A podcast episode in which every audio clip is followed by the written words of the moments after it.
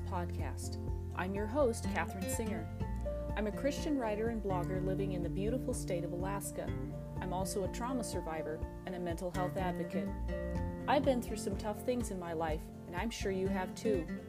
Grace Moments is about helping you hold on to belief in your darkest hours, embrace hope by knowing your suffering is never wasted, and be inspired by the stories of others who have survived their own tragedy. Life, however difficult, can be a meaningful journey, and I'm here to walk it with you. So let's do this together. People talk about tunnel vision in the context of maintaining focus. Today, we're going to be talking about a different type of tunnel vision one that involves learning how to see and maintain hope in the dark. I'm going to tell you about a unique tunnel near where I live and how my own moments of being hidden in the depths taught me to trust God and hope that the light would return. So let's get started.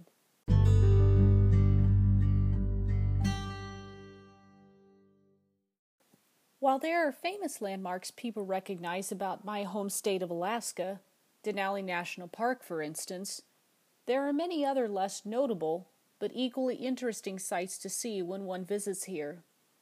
One of these is the town of Whittier, a beautiful spot with breathtaking views of Prince William Sound. Surrounded by mountains, glaciers, and water, it is one of the prettiest places in south central Alaska. Most people know it as a fishing town or drop off place for tourists getting on and off the cruise ships there isn't much to see or do there except to take in the views. But the way one gets to Whittier is an adventure all in itself.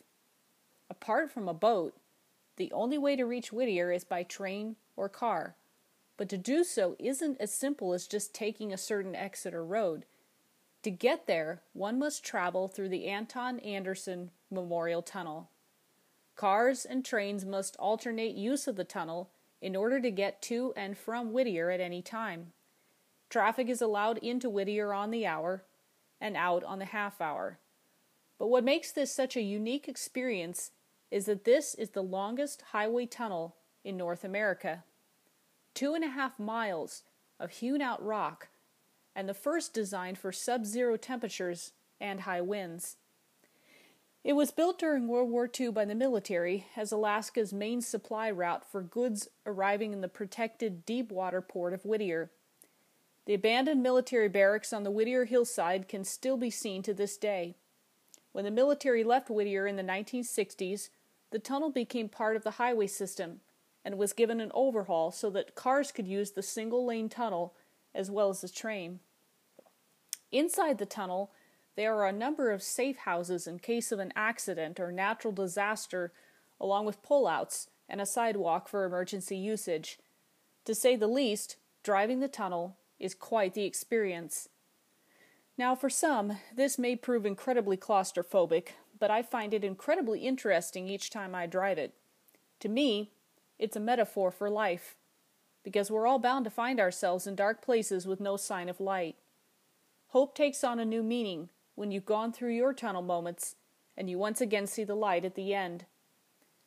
I've had a couple of tunnel seasons in my life, seasons where it looked so dark I wasn't sure I'd ever see the light again. Cold and damp walls hemming me in, with no end in sight. Hopelessness sinking in over time as the miles continue. The eventual promise of seeing life outside the tunnel ever again begins to fade with time, leading to eventual discouragement and despair. Such a season actually happened to me not that long ago. Maybe the same has happened before for you. I know the sinking feeling as you wonder if you'll ever make it out of the darkness. It's disheartening, isn't it? The thing is, my tunnel seasons don't necessarily get any easier in terms of being less frequent or less impactful. But past experiences and tunnel seasons have taught me a few things of how to get through them when they come. Just like when I drive through the tunnel to Whittier, I know that I'll come out the other side, because I always have. Past seasons of experiencing God's faithfulness in the dark prepare me for future seasons because I know He will always get me through whatever I'm facing. But if I fail to remember those lessons and call to mind those past seasons of safe passage, however difficult, hopelessness and discouragement once again begin to set in. Some time ago, some friends from out of state went to Whittier for a hike with me. They drove their rental car, and I rode in mine. I told them about the significance of the Anderson Memorial Tunnel, and they were excited to experience something new and adventurous like that. On the other side of the tunnel, when we got there, however, one of them was really struggling. See, I didn't know it when I suggested the hike that she deals with claustrophobia pretty bad. Going through the tunnel just about undid her. Nobody knew it would affect her that greatly. Not until she was part way into the tunnel did she realize how anxious it was making her. After trying several things to help her, her family told her to just put her head down, and they would tell her once they were out of the tunnel. Oddly enough, I struggle with claustrophobia too. Enclosed situations with no clear way of escape often trigger my anxiety and post traumatic stress. But for some reason, tunnels aren't one of them. Maybe it's because I've done it enough times that my mind is able to override my feelings. Perhaps other times of living in the dark have taught me to believe in the expected end that awaits on the other side. Tunnels can be freaky, and so can tunnel seasons. So, what are some of the ways we can prepare for and wait out those times in our lives so that we maintain hope until the light returns again. Number one, learn to face fear and not run from it. Once you're in a tunnel, there's no backing out. There's no turning around. You are stuck until you come out the other side. Therefore, you have no choice but to move forward, to keep going until you exit the tunnel. The same is true for tunnel seasons in life. Once we're in them, there is no going back. There is no turning around and running from them. They are present, regardless of how much we deny or try to ignore them. And the more we let the fear of those tunnel seasons get in the way of our attitude or our outlook about them, the weaker we become in actually being able to get through them well and grow stronger in our faith and in our hope. When I enter the tunnel, I've learned it's best to sit back and let the right happen. There is nothing I can do to hasten the exit. There is a set speed limit for the cars to drive through, and because more cars are in front of mine, I cannot hurry my way to the end. I cannot force the light to get there any sooner. So the best way to get through is to settle in. On so many occasions in life, I've been so desirous of getting out of the tunnel seasons that I've lost valuable energy and strength that could better be spent trying to endure and survive the journey. I've missed out on his peace because my fear was greater than my faith.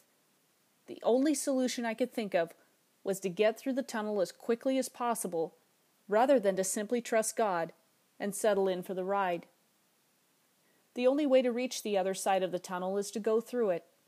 If you want to reach a certain destination, you have to face the fear that comes with getting there. You have to point yourself in the direction you want to go and embrace the challenges that accompany the journey. Avoiding the tunnels altogether only means you'll miss seeing some of the lovely sights that lie on the other side, all because you're too afraid to go through the pain in order to get there. Beautiful Whittier is worth seeing if you're willing to face the fear of the tunnel in order to arrive there. The same is true in life. Often the things most worth seeing lie on the other side of our worst fears. Number two, discover how to adjust to the darkness. While initially disorienting and a bit scary, the darkness inside the tunnel eventually becomes tolerable once our eyes adjust to its presence. Coming from the outer brightness, the darkness feels freaky and uncomfortable. But soon we realize that we can see more than we initially thought we could. Our vision goes into night mode, allowing us to find our way better than we anticipated. When we find ourselves in tunnel seasons, it can first seem extremely blinding and disconcerting to enter the tunnel. The darkness seems to be everywhere, with little to no light by which to find the way. Everything that seemed to be clear before is now blurry, causing us to doubt and be afraid. But just as with our human eyes, our soul vision always adjusts if we're just willing to patiently let it happen as long as we continue to trust that our night mode will kick in, that all the scriptures and all the past faithfulness of God by which we found our way thus far will still hold true even in the dark. As long as we believe that, we can have faith that the tunnel season we're in can offer its own sight, can teach us its own truth, can show us its own glory, however hidden. Once you begin to adjust to the darkness, it's amazing how many things you start to notice. You surprise yourself by how much you still can see, even when the broad daylight has been removed. With even the slightest glimmer of light, you can still see quite a bit. And perhaps this is one of the points God wants to make to us as we venture through the tunnel seasons in our lives. He has more to show us, more to prove to us, more to teach us than we ever thought possible. His truths run deeper in dark places than we could possibly imagine, showing us things we would never learn in the brightness of daylight's rays. But we have to give it time until our eyes adjust and begin to see what He sees, to know what He knows. Christian singer and songwriter Jason Gray puts it well in his song, Without Running Away. After a while in the dark, your eyes will adjust. In the shadows, you'll find a hand you can trust. Don't judge the darkness upon first entering into it. First impressions aren't usually accurate. Give your soul vision time to kick in. Be patient and let the journey run its course. In time, your eyes will adjust, friend, and that trustworthy hand will show up, even in, and especially in, your shadows where you least expect him to be. Number three, learn to see the tunnel as a place of potential safety. Knowing the history of the Anton Anderson Memorial Tunnel, I envision the soldiers who were stationed in Whittier and how they were trained to see the tunnel as a place of safety. If, in the event of a Pearl Harbor like situation, soldiers could use the safety houses inside the tunnel for a bunker, they could flee to the tunnel for refuge and security until the threat had passed. In the shelter of that carved out mountain, they could take cover. Driving through that tunnel now and seeing those safe spaces reminds me that this isn't as dangerous a place as one might think. For all those fears that meet you upon first entrance, one is reminded that this actually is a pretty safe environment to be in. In the event of a disaster, these bunkers provide a hiding place until the danger is over. As we walk with God through our tunnel seasons, one of the things we learn over time is that there is often far less of a threat in these times than we might initially think. Even in the seemingly endless darkness, there is refuge and safety to be found.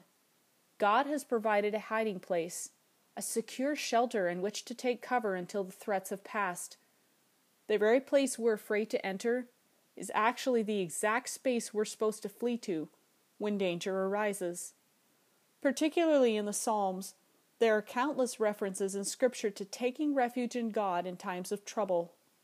Psalm 57 1 Have mercy on me, my God, have mercy on me, for in you I take refuge. I will take refuge in the shadow of your wings until the disaster has passed. Psalm 61 3 through 4 You have been my refuge, a strong tower against the foe. I long to dwell in your tent forever and take refuge in the shelter of your wings. Psalm 62 8 Trust in him at all times, you people. Pour out your hearts to him, for God is our refuge. But there are many that specifically refer to God as a rock and a mountain of shelter. Psalm 71 3 Be a rock of refuge for me where I can always go. Give the command to save me, for you are my rock and my fortress. Psalm 94 22 the Lord has become my fortress, and my God the rock in whom I take refuge. Psalm 18:2 The Lord is my rock and my fortress and my deliverer, my God, my rock in whom I take refuge. Proverbs 18:10 says that the name of the Lord is a strong tower. The righteous man runs into it and is safe. Nahum 1:7 says, "The Lord is good, a stronghold in the day of trouble. He knows those who take refuge in Him. Driving through the tunnel and seeing those safe houses gives a whole nother meaning to the idea of God being this rock or place of refuge in times of trouble. God has placed safety all around you, even in the spaces where you feel the least secure. Because God is there with you, you are sheltered, and secure. You are safe even though the darkness hangs heavy and the fears run deep. You can hide in Him and take cover under His loving care because He never leaves you without a way of protection and provision. He is ensured that even the worst and most dark times of your life will never leave you stranded or without a place to run and shelter in Him. Number four, realize that discouragement is the enemy of your hope. Especially when you've been in the tunnel season for an extended length of time, discouragement is a natural symptom. It's tiring when you've been in that tunnel for a long while and have begun to despair of ever seeing daylight again. The sheer constant moving forward with no end in sight can cause you to grow weary and get deeply discouraged or even depressed. Even the most positive person can find themselves down and their spirits sagging under the grind of a never ending season of trial and suffering. For as much as we may look around each turn of the tunnel and hope for the slightest glimpse of hope to keep us going, it can get very disheartening when no glimpse appears. Jesus is not unaware of our proneness to such discouragement. Psalm 103:14 says that he knows our frame. He remembers that we are dust. We are, after all, human, subject to all manner of doubts, fears, and despair that can wring a soul right out of whatever faith and belief it possesses. But he also has told us how to fight against such discouraging thoughts when they arise. All across Scripture, there are commands to be brave, take heart, cheer up, hold fast, Wait well. Our patience and our hopefulness in the tunnel is not a passive one. We must recognize discouragement when it comes and face it head on because it is absolutely, without a doubt, the enemy of our hope. And once you've lost hope, you've lost the very thing that can sustain you until you come out the other side. Sinclair Ferguson writes in his insightful book on the Psalms, Deserted by God, Discouragement tells us we dare not think of the future, and thus obscures us from the blessing that God has promised to give to us in it. At best, discouragement allows us to glimpse the future only in the dim light of the present, but God's Word encourages us to look at the present in the bright light of the future. Then we see that present discouragements are not worth comparing with future encouragements, and that our light affliction is the pathway to glory. All throughout the Bible, there are numerous reminders that trouble is present always with us in some way. Jesus told his disciples in his parting words to them before ascending into heaven In this world you will have trouble, but take heart, I have overcome the world. We cannot avoid tunnel seasons, but we can do our part to take heart, because losing heart is a rapid slide to hopelessness. Jesus indicates that us knowing that He is over and above and before and behind all things, that He has overcome every sin or trial that befalls us. That is what allows us to have courage when it feels like the darkness and the pain will never let up. When the suffering continues on past the point you thought it would. Christ's sovereign rule and reign gives us the perspective of knowing that no tunnel season is for forever, and that no trouble will ever have the final word. The light will return, just maybe not for some time. You will likely not exit the tunnel for a while, and patience will be necessary until such time as you come out the other side.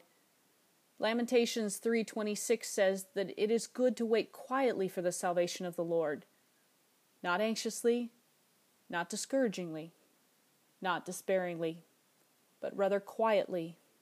Other translations phrase it as wait in patience for him to save us wait in silence, or hope and quietly wait. This implies a certain resignation, a contentedness in the situation. When you begin to doubt whether you will survive the tunnel season you are undergoing, it is easy to start complaining or getting frustrated at God or the circumstances, to give up on the very things that will allow your heart to hold up under what you're facing, to start thinking that because the present feels so bleak, the promised future glory is only a dream and will never come. But Scripture instructs us to accept where we are and to hold out until things get better. The simple fact that God has brought you safely thus far, that He has never failed to come through and give you safe passage to the other side, That should be foremost on your mind, giving you the faith and confidence to know that you will see the light again someday soon.